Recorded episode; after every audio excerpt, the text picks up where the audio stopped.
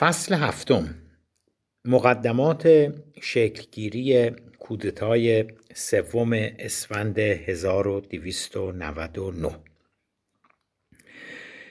تا به اینجا دیدیم که بدون آشنایی با وضعیت سیاسی و اجتماعی ایران حداقل در یک دهه مانده به کودتای سوم اسفند واقعا نمی‌توان به درستی تشخیص داد که آن کودتا چگونه شکل گرفت. اینک به مقدمات شکلگیری آن کودتا در این فصل می‌پردازیم. در مورد کودتای سوم اسفند ما با حجم زیادی از اسناد و مدارک روبرو نیستیم بلکه آنچه هست را باید همچون قطعات یک پازل در کنار هم قرار دهیم تا تصویر کاملتری به دست آوریم. بر اساس آنچه از مجموعه اسناد و مدارک موجود و نیز اوضاع احوال کشور برمی آید می توان گفت کل ماجرای کودتا یک برنامه ریزی دقیق و پیچیده نبود. این گونه نبود که طراحان آن طی یک سلسله جلسات آن را طراحی کرده نقش و وظایف هر یک از عوامل کودتا را به طور دقیق و مرحله به مرحله مشخص کرده بوده باشند. منتها به شرحی که خواهیم دید در میان شماری از ایرانیان یک عزم و اراده جدی به وجود آمده بود که راه نجات کشور از آن وضعیت آشفته و هولناک تشکیل یک حکومت مقتدر در تهران است. همین و بس. نکته مهم دیگری که باید اضافه کنیم آن است که جدای از خود ایرانیان انگلیسی ها هم در تهران به این جمعبندی رسیده بودند که میبایستی برای آینده ایران یک حکومت متمرکز به روی کار آید. مراد ما از اسناد و مدارک کافی در مورد کودتا در حقیقت مکاتبات رسمی میان مقامات سفارت انگلستان در تهران با وزارت خارجه این کشور در لندن است. به طب طرفداران تئوری های توطعه پاسخ می دهند که نباید هم سندی وجود داشته باشد. بنا نیست انگلیسی ها مدرک رسمی در اختیار دیگران بگذارند که ما چگونه کودتا کردیم. ما چگونه رضاخان و سید زیا را برای کودتا دستشان را در دست یکدیگر قرار داده و کمک کردیم که آنها به اهداف و مقاصدشان برسند و در اختیار انگلستان قرار گرفته و اهداف آن کشور را در ایران پیاده نمایند. این نهایت ساده اندیشی است که توقع داشته باشیم انگلیسی ها شواهد دخالت خود را در به روی کار آوردن رضاخان و تبدیل وی به رضاشاه را بسته بندی نموده به صورت پوشه‌ای در گوشه سفارتشان در تهران یا در آرشیو وزارت خارجه در لندن نگه دارند و آنها را در اختیار افکار عمومی بگذارند. ولی از نظر ما نفس فقدان اسناد و مدارک در خصوص کودتا و صورت نگرفتن مکاتبات میان تهران و لندن در این مورد گواه بر آن است که برخلاف نظریه رسمی حکومتی که کودتا و به روی کار آمدن رضاخان و نهایتا تأسیس سلسله پهلوی را مهندسی انگلیسی ها می‌دانند نه کودتا نه به روی کار آمدن رضاخان و نه تشکیل سلسله پهلوی ارتباط چندانی با دولت بریتانیا پیدا نمی کند. اگر واقعا آنها یعنی مقامات وزارت خارجه انگلستان در لندن کودتا را طراحی کرده بودند در مورد آن مکاتبات زیادی صورت می گرفت کما اینکه در موارد دیگر در موارد دیگر مداخله انگلستان در امور ایران ما اسناد و مدارک و مکاتبات زیادی در دست داریم که میان لندن و تهران صورت گرفته.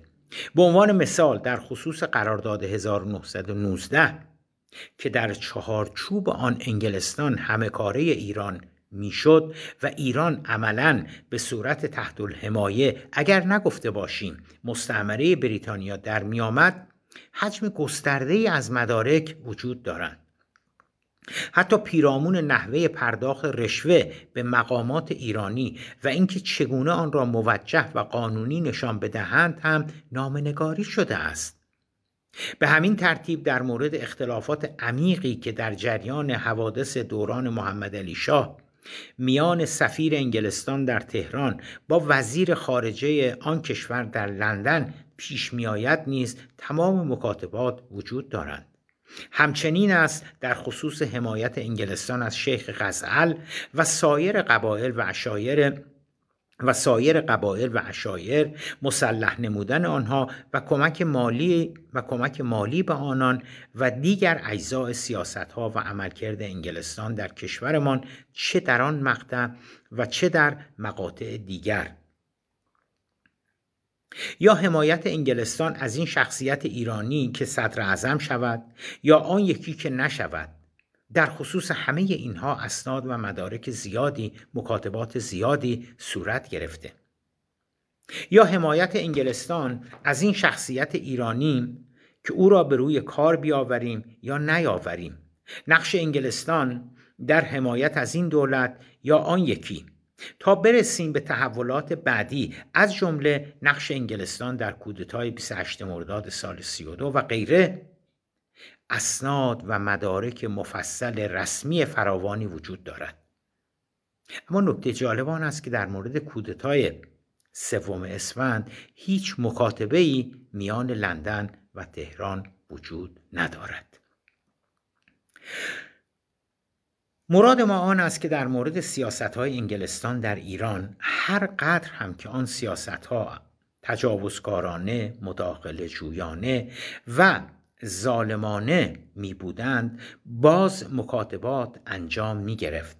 اگر سفیر انگلستان در تهران تشخیص می‌داد که فلمسل باید از مستوفی الممالک یا وسوق و دوله حمایت نمایند و آنها بر سر کار بیایند مراتب را به لندن منعکس می‌کرد و دلایل خود را هم می‌گفت ای زن اگر به نظر سفارت می رسید که نباید از این یا آن دولت حمایت شود این نگاه را هم با ادله به لندن منعکس می نمود.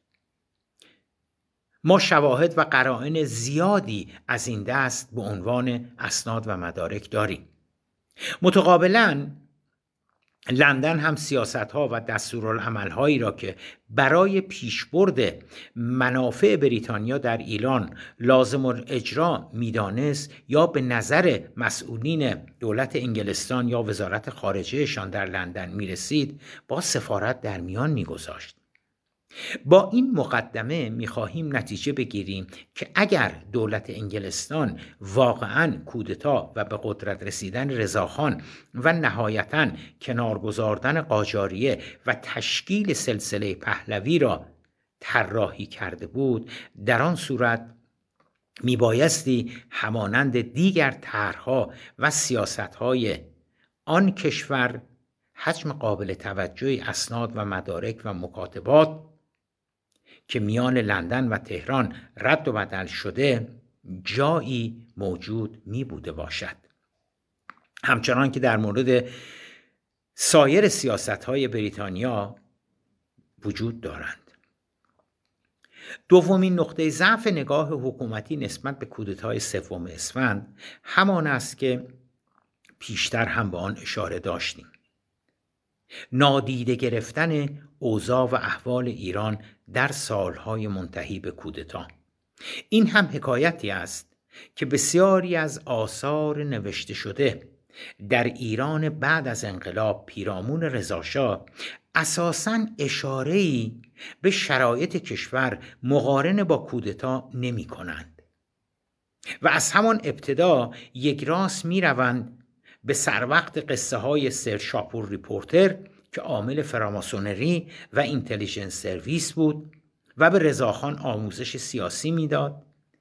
بریتانیا در راستای سیاست های استعماریش در شرق و ایران نیاز پیدا کرده بود که یک حکومت متمرکز و نیرومند را در ایران بر سر کار بیاورد و رضاخان را معمور این کار می نماید و سایر تئوری های توطعه و فرضیه های دایجان ناپلونی. نه اشاره ای به آن همه مطلب می کنند که ما در فصول گذشته در خصوص پیشینه رضاخان از زمان تولدش تا پیوستن به لشکر غذاق و سی سال بعدی زندگی وی تا قبل از کودتا گفتیم کلامی در این کتاب ها است. نه سخنی از وضعیت انگلیسی ها در شمال ایران و درگیری آنان با جنگلی ها به میان می آورند نه از جنگ جهانی اول و آثار و طبعات آن بر اوضاع و احوال کشور می‌گویند نه از انقلاب اکتبر و تأثیرات آن بر ایران و تعاملات میان انقلاب میان انقلابیون بلشویک با نهضت جنگل. سخنی, سخنی است نه از لشکر قزاق و نه هیچ یک از مطالبی که ما در فصول گذشته مفصل به تشریح آنها پرداختیم.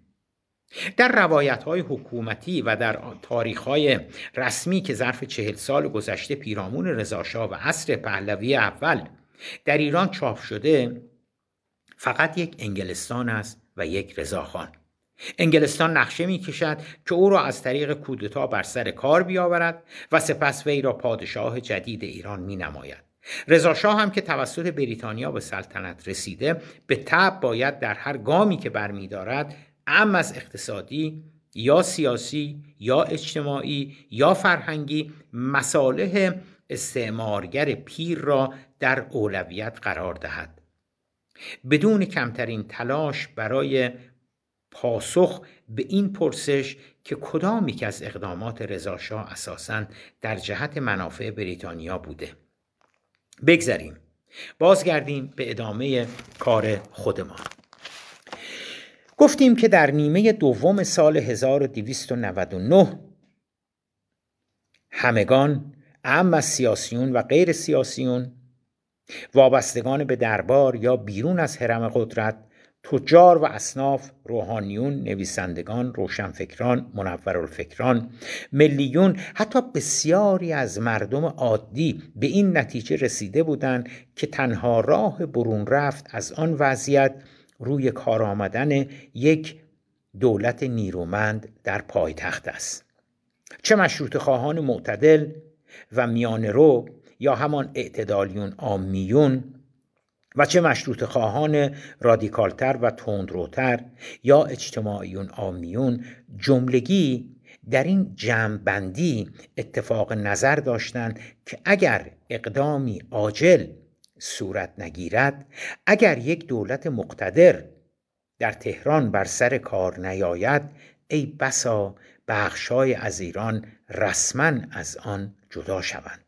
فلواقع همانطور که دیدیم در بسیاری از مناطق کشور از جمله در شمال آذربایجان کردستان خوزستان جنوب و سیستان و بلوچستان نیروهای گریز از مرکز از سالها پیش عملا خرج خود را از دولت مرکزی جدا کرده بودند.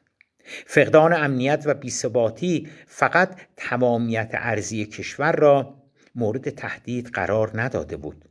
چرخ اقتصاد هم در نتیجه ناامنی عملا از حرکت باز ایستاده بود. بنابراین جدای از ملاحظات سیاسی اقتصاد کشور هم به راه حلی عاجل برای برون رفت از بحران نیاز داشت. نه فقط در داخل ایران که در میان ایرانیان خارج از کشور نیز همین دیدگاه یعنی به وجود آمدن دولتی مقتدر در تهران مورد بحث و بررسی قرار گرفته بود. ای از نخبگان و تحصیل کرده های ایرانی ساکن اروپا در آن سالها نشریهی منتشر می کردند به نام کاوه که در آن مقطع منظما در خصوص اوضاع و احوال غمانگیز و پریشان ایران و اینکه باید فکری کرد تحلیل و مطلب می نوشتند جالب است که نویسندگان کاوه که جملگی تحصیل کرده روشنفکر و فرنگ رفته بودند اعتقاد داشتند ایران به یک رهبر قدرتمند همچون بیسمارک گاریبالدی یا ناپل اون نیاز دارد.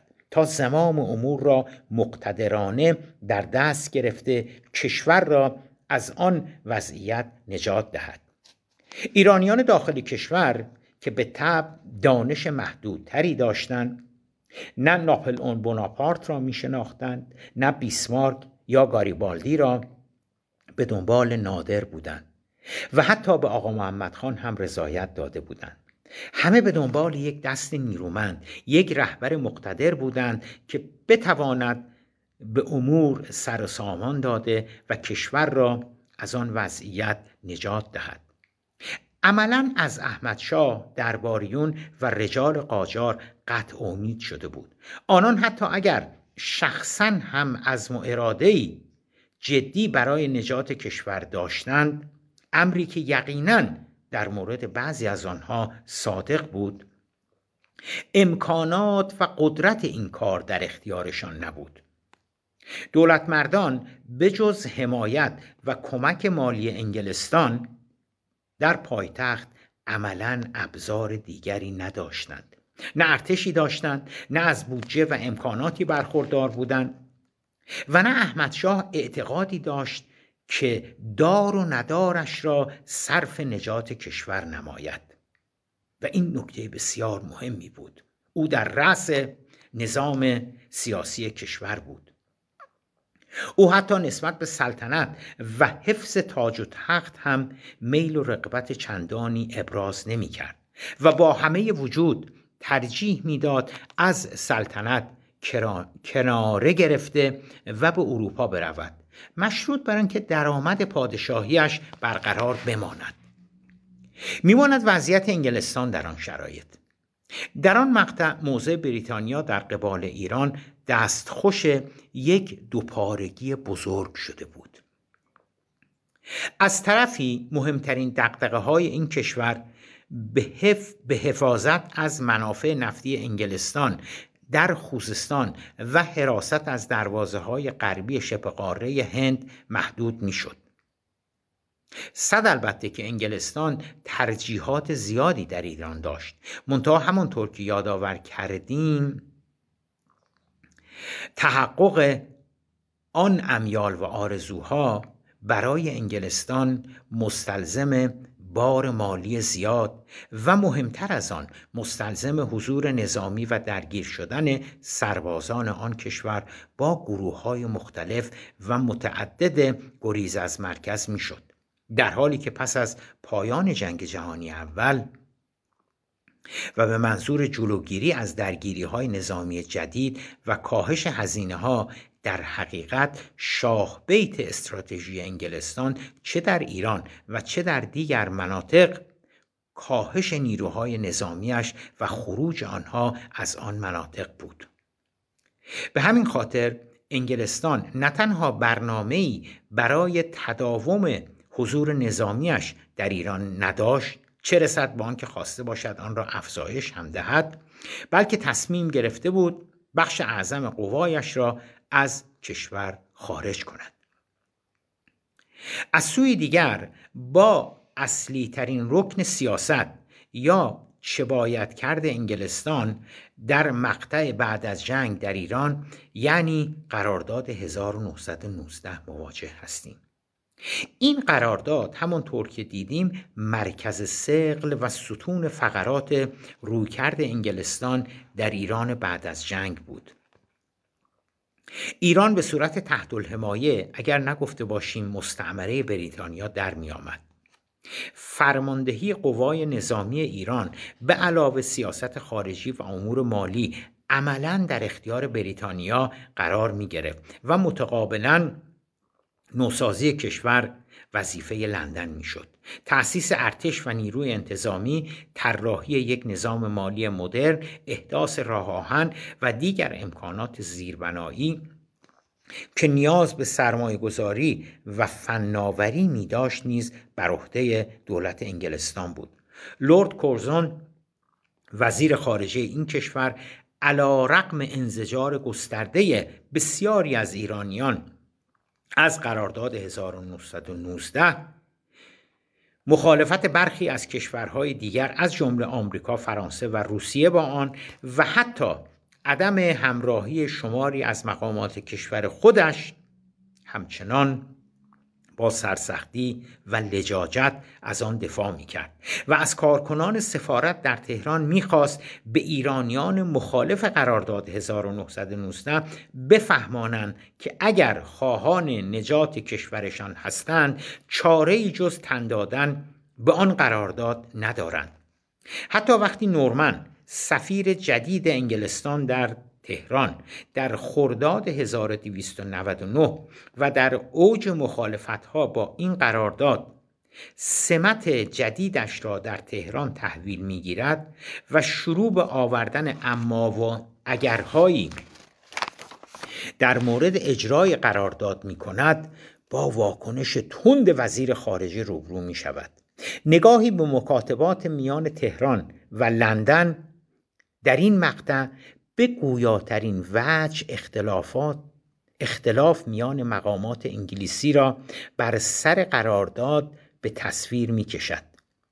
این مکاتبات مربوط به عواست سال 1299 یعنی چند ماه قبل از کودتاست. لورد کورزون همچنان بدون در نظر گرفتن واقعیات و شرایط جامعه ایران یکسره به دنبال اجرای معاهده 1919 است و نورمن سفیر جدید آن کشور در تهران که دیگر کاسه صبرش از یک دندگی و لجاجت وزارت خارجه در این مورد لبریز شده مجبور می شود خیلی سریح و بیپرده به لندن بگوید که اجرای آن قرارداد عملا امکان ندارد. نورمن فلواقع به گونه محترمانه اما سریح واقعیت های ایران را برای رئیسش در لندن بازگو می کند و به وی خاطر نشان می سازد که اساسا عاقدین قرارداد از هیچ محبوبیت و اعتباری در ایران برخوردار نیستند. نقل قول این در حقیقت یکی از مکاتبات نورمن هستش سفارت انگلستان در تهران به لندن. اینو نورمن داره میگه. من هنگام ورودم به تهران حکومتی را سر کار دیدم که به واسطه عقد قرارداد 1919 مورد نفرت همگان و یک پارچه گوش به فرمان رئیس الوزرای علیل یعنی وسوق الدوله عاقد آن قرارداد بود که توان هیچ کاری به جز افزودن بر ثروت شخصی خود از کیسه دولت نداشت.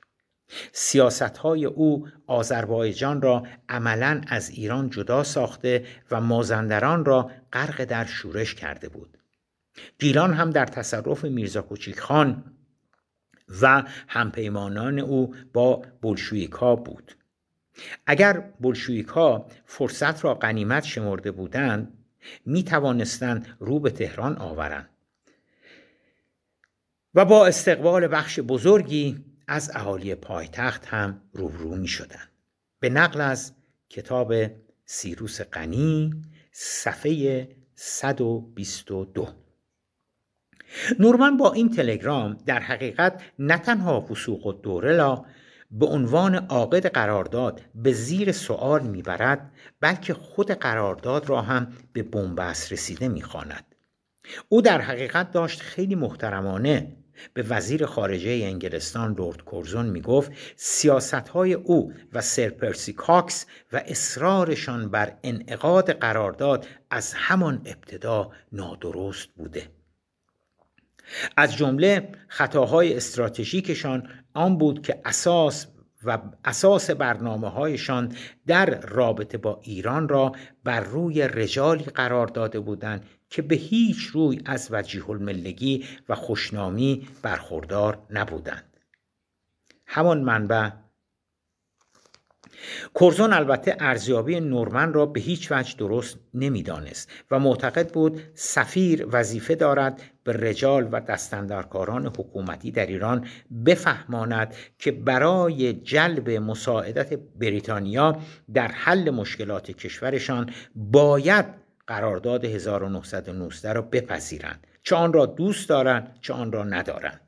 به نقل از کتاب غنی صفحه 122 الی 125 مجادله پیرامون قرارداد 1919 همچنان میان نورمن و کورزون ادامه پیدا می کند. کار به جایی می رسد که حتی در نیمه دوم 1299 کورزون در پذیرش چهره های جدید برای تشکیل دولت تنها شرطش را قول همکاری آنان در جهت به اجرا درآوردن 1919 می‌گذارد. نورمن که تلاشهایش را در تفهیم واقعیت های ایران به رئیسش بیفایده می‌بیند ترجیح می‌دهد دیگر پای موضوع را به میان نکشد. در حالی که لندن همچنان بر روی معاهده مصر و نورمن عملا در قبال مسائل ایران کارش به روزمرگی و امید به بدتر نشدن اوضاع رسیده فرد جدیدی به مجموعه تصمیم گیرنده انگلستان در ایران اضافه می شود. که نه به وزارت خارجه در لندن ارتباطی دارد و نه به سفارت در تهران بلکه به جایی تعلق دارد که تا آن زمان اساسا نقش چندانی در سیاست ایران نداشته است. او فرمانده جدید قوای نظامی بریتانیا در ایران سرهنگ ادموند آیرونساید می باشد جالب است که آیرونساید اساسا قرار نبود در ایران بماند. او در ایران یک مأموریت نظامی کاملا مشخص داشت. خارج کردن 6000 نیروی ارتش انگلستان از شمال کشور و انتقال آنان به قرارگاه جدیدشان در عراق. جالبتر که او پیش از آن که جالبتر که او پیش از آن هرگز به ایران پا نگذاشته بود و چیزی در خصوص محل معموریتش نمی‌دانست.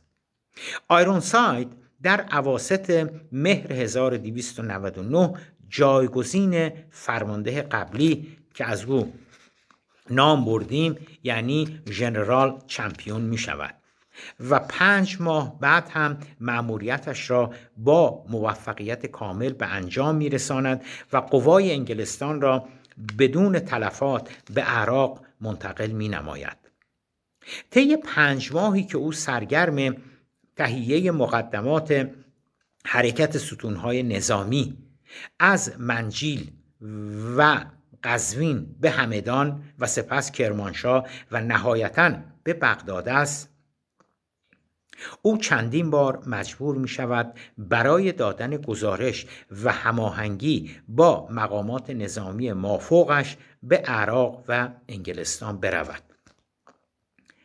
چند بار هم به تهران می آید و مابقی وقتش در قزوین، منجیل و بخشهای دیگری از گیلان در میان نیروهای نظامی تحت امرش سپری می شود نیروهایی که حالا قرار است او آنها را از ایران به عراق منتقل کند. در آنجاست که او با رضاخان و لشکر قزاق در محل استقرارشان که در قزوین می باشد آشنا می شود آشنایی که آثار و طبعات بسیار مهمی به بار می آورد